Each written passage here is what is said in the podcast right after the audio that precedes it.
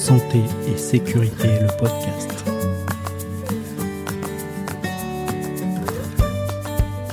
Mon retour en France, donc ça a été le 10 juin 2023. Euh, donc ça, c'était assez euh, particulier. Au boulot, quand j'ai quitté le travail, euh, ça a été super difficile. j'ai pleuré toutes les larmes de mon corps le dernier jour. c'était trop dur, vraiment compliqué. Vraiment, j'ai passé les portes du CHU, mais je me suis dit, bon, bah ça y est, je les passerai plus jamais. donc voilà, je me suis mise à pleurer. Et après, j'ai passé environ 15 jours sans travailler et pour faire mes valises, vendre mes choses, etc. Et euh, bah, ça a été, j'ai vu mes amis, j'ai fait des choses, euh, j'ai visité euh, des endroits que j'aimais bien. Et puis là, donc arrive le jour du départ. Donc j'ai une amie qui m'accompagne à l'aéroport. Donc j'appréhendais beaucoup parce que je me suis dit, pareil, ça va être encore des pleurs, des, des, un départ. Et en fait, j'ai fermé la porte de mon appartement. J'étais genre trop contente. Je, je me suis dit, en fait, j'avais qu'une hâte, c'était de rentrer et de voir ma famille. Donc, euh, donc bah, j'ai fermé la porte de mon appart, j'ai mis mes valises dans la voiture et puis bah, même pas, euh, même pas une once de tristesse. Et puis euh, donc ma, mon amie m'accompagne à l'aéroport, on passe les bagages, elle m'accompagne au niveau de la sécurité. Et puis bah pareil, juste contente en fait de se dire au revoir. ouais, contente. C'est vraiment ce, ce, sentiment de bah c'est bon, je suis sereine avec cette décision. Je suis en plus il y avait plusieurs petits signes qui me disaient que euh, c'était la bonne chose à faire de, rentrer. Et euh, ouais, vraiment euh, sereine avec la décision. Donc je pense que ça a vraiment beaucoup aidé à, ce que tout se passe bien. Il y a eu juste un petit moment de mou dans l'avion. Donc je pensais justement en décollant que c'est là où j'allais me rendre compte. Mais non, en fait, c'est arrivé en plein milieu du vol. J'étais en train de manger, je regarde par la fenêtre et puis là, je me dis, bon, bah ça y est, je rentre pour de vrai. Donc, donc là, c'était un peu difficile aussi. Et après, donc, bah, ma famille, toute ma famille est venue me chercher. Il y a même mon père qui a fait la route euh, euh, de Rouen pour venir me, chercher. Et euh, donc bah, là, pareil, trop contente de les voir, etc. Et le premier mois, j'ai eu l'impression que j'avais jamais vécu au Canada. Vraiment, ce côté où je reprends juste ma vie d'avant.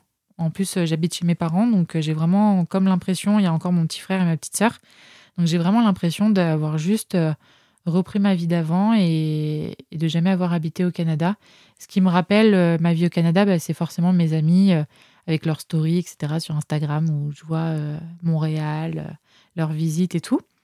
Mais ouais, c'est assez perturbant. On se dit, mais pourquoi j'ai cette sensation-là? Et en fait, en discutant avec d'autres expatriés, bah, eux aussi ont cette sensation-là. Donc je me dis, bon, ça va, je suis pas si bizarre que ça. Donc euh, voilà, le retour. Euh, donc là, ça fait un mois que je travaille.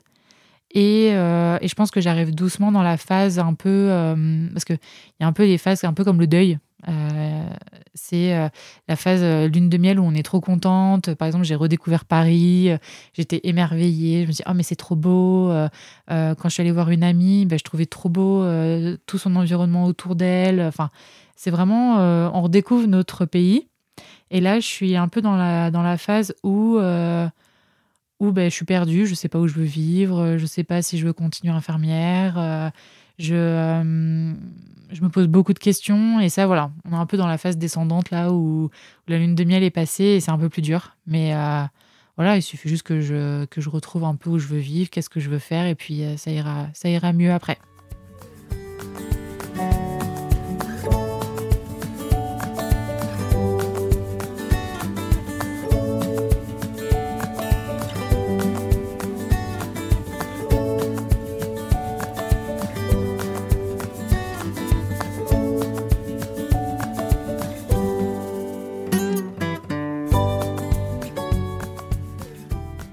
Des trois ans au Canada, je dirais que euh, ça a été une expérience hyper enrichissante.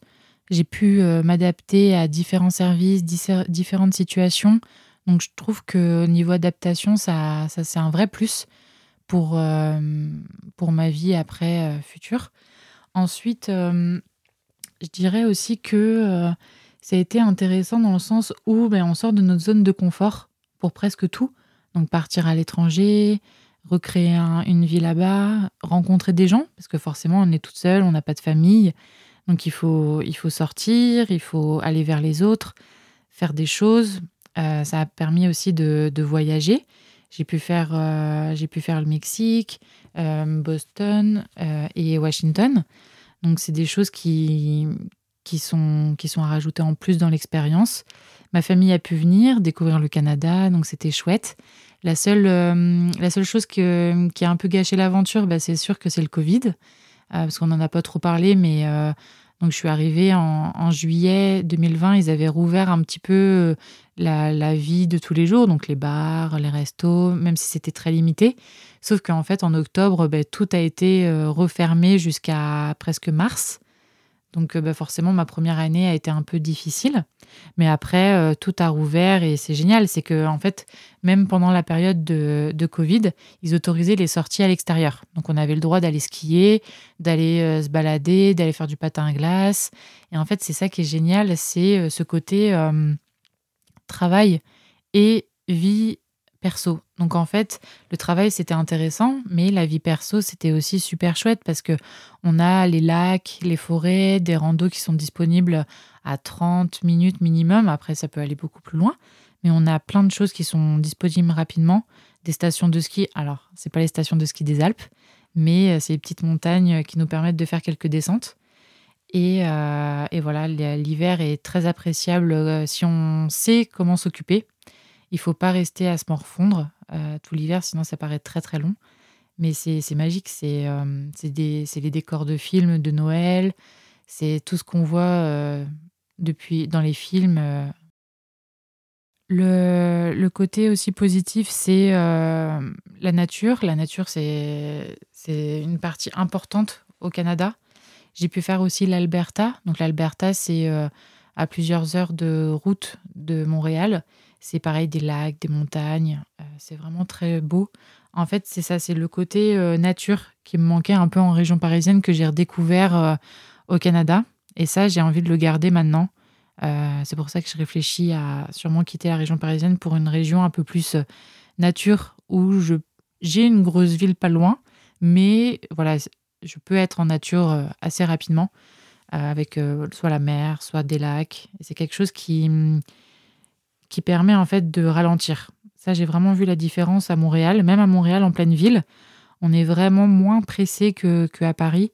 Pour la petite histoire, euh, à chaque fois que je rentre en France, ma mère et ma sœur marchent euh, presque 10 mètres devant moi parce que euh, eux, bah, c'est leur façon de marcher, ils marchent vite, alors que moi, je suis 10 mètres derrière et je fais mais vous marchez super vite. Moi, je suis pas, enfin, j'ai vraiment perdu ce côté courir dans les transports, courir dans le métro. Par exemple, le bus, il arrive, je cours plus derrière les bus et les métros. Et ça, c'est quelque chose que bah, avant, ça faisait partie de ma vie de parisienne, vu que euh, j'ai toujours pris les transports pour aller à l'école sur Paris, pour euh, aller travailler.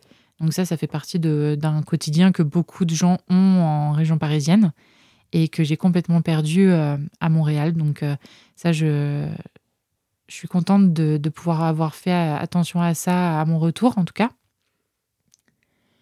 Et ensuite, et ensuite ça a été riche aussi en rencontres et en introspection sur moi-même. Parce que forcément, il y a des amitiés qui vont, qui viennent, euh, qui se finissent. Et, euh, en fait, bah, on se remet en cause, on, réfléchit sur nous-mêmes, sur notre façon d'être. Euh, et, je pense que j'ai grandi, j'ai évolué aussi sur tous les plans. Je pense que ça a été vraiment intéressant sur le plan autant perso que pro.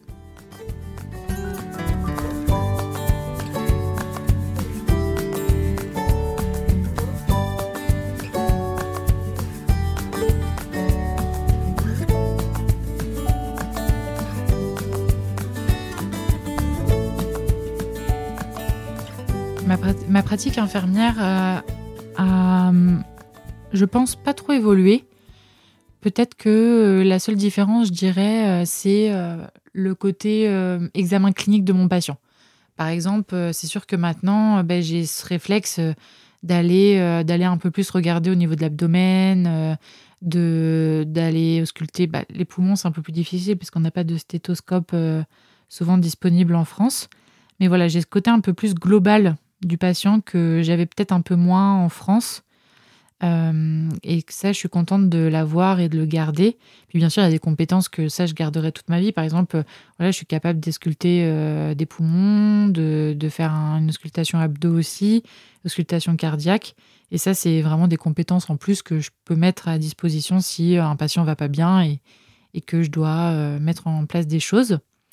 Je suis un peu plus autonome aussi, je dirais. Euh, même si au Canada, c'est très encadré, on n'a pas le droit de faire grand-chose euh, sans l'accord d'un médecin. Par exemple, euh, pour la petite histoire, j'ai un, patient qui était en globe, donc ça veut dire qu'il n'arrivait pas à vider sa vessie.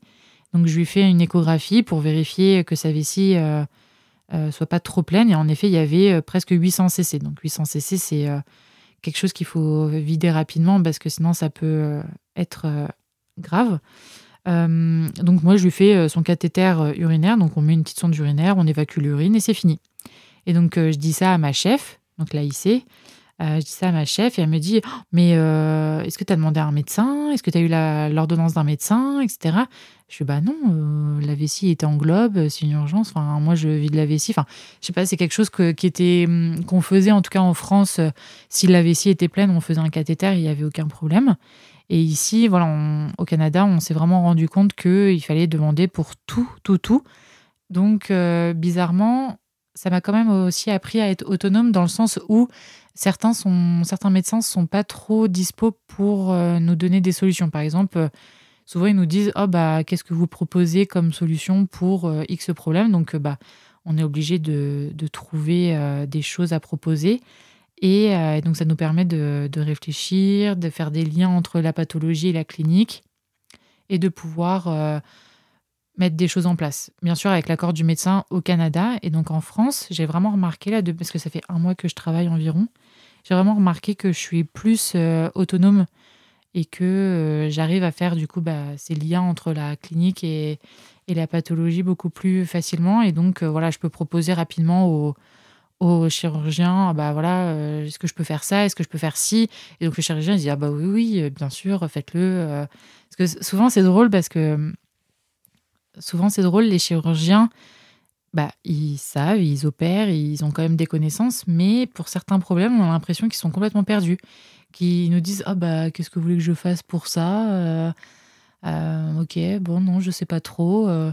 donc, bah, nous, on propose, on dit, bah, est-ce que vous voulez que, euh, je sais pas, je lance de la vitamine B1, B6, par exemple, pour un, quelqu'un qui a un syndrome un peu alcoolique, ou mettre ça dans le soluté, ou faire venir l'anesthésiste pour mettre en place des choses? Et on me dit, ah bah oui, oui, oui, oui, c'est une bonne idée. Enfin, des fois, on a l'impression que, qu'ils ont pas, si ça dépasse leur spécialité, donc la chirurgie, la cicatrice, la complication, bah voilà, ils sont un peu, euh, ils sont un peu perturbés, on va dire. Donc ça, c'est vraiment euh, des choses qui, qui sont un plus dans ma pratique infirmière, je pense. Il y a aussi euh, en, du côté suite de couche, parce que ça c'est mon deuxième poste aussi principal. Je peux, donc ça c'est les femmes qui ont accouché, qui sont avec leur bébé, et le fait d'avoir été formée au Canada sur euh, l'allaitement, sur les différentes pratiques au niveau des accouchements, ben, je peux euh, les aider, les accompagner dans euh, l'allaitement. par exemple, alors c'est sûr qu'ici on a les auxiliaires de puriculture. Donc elles, elles sont vraiment dédiées à l'allaitement et, tout ce qui est bébé. Donc c'est leur rôle à elles. Mais je sais que si jamais les mamans peuvent me poser, enfin si, si jamais les mamans me posent des questions, je peux leur répondre et apporter aussi moi mes connaissances. Et aussi, la petite, euh, la petite chose qui m'a fait plaisir euh, récemment, c'est une patiente qui revient de son accouchement euh, complètement en pleurs, alors que sur le papier, l'accouchement s'était super bien passé. sans épidural, c'était son souhait. bon, une petite déchirure, mais rien de, rien de bien grave. Et puis je la retrouve en pleurs dans sa chambre en me disant que ça va pas, qu'elle est super inquiète, que l'accouchement a été difficile. Donc euh, je comprends pas trop parce que pour moi euh, tout avait l'air d'aller super bien, en tout cas sur le papier quand on m'a fait les transmissions. Et euh, en fait, en discutant avec elle, on se rend compte que bah, il y a plein de choses en fait qu'elle n'a pas compris et ça a été tellement vite que ça l'a perturbée. Et, et, en fait, je me suis assise près d'elle et j'ai repris tout le déroulement de l'accouchement de A à Z avec la naissance de bébé aussi.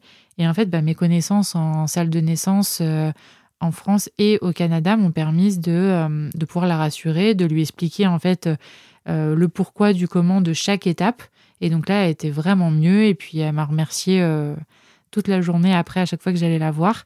Et ça, c'est vraiment un plus parce qu'on on a tendance à, entendre des, discours d'accouchement de, qui malheureusement euh, sont pas toujours euh, positifs.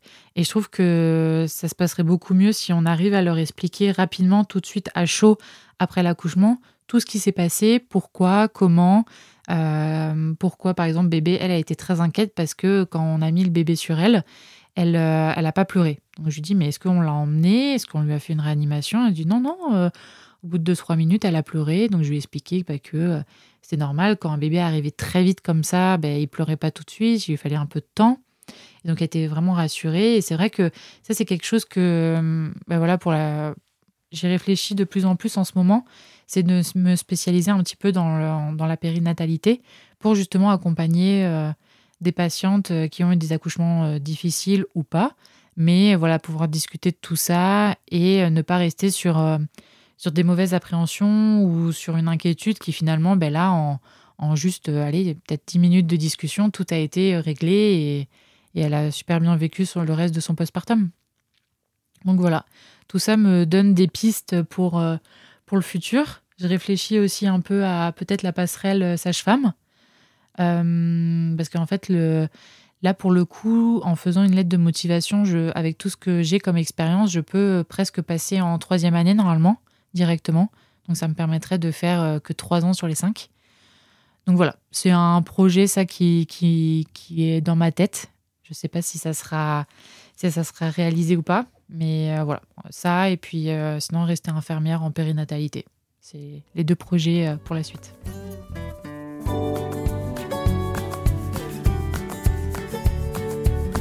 Santé et sécurité, le podcast.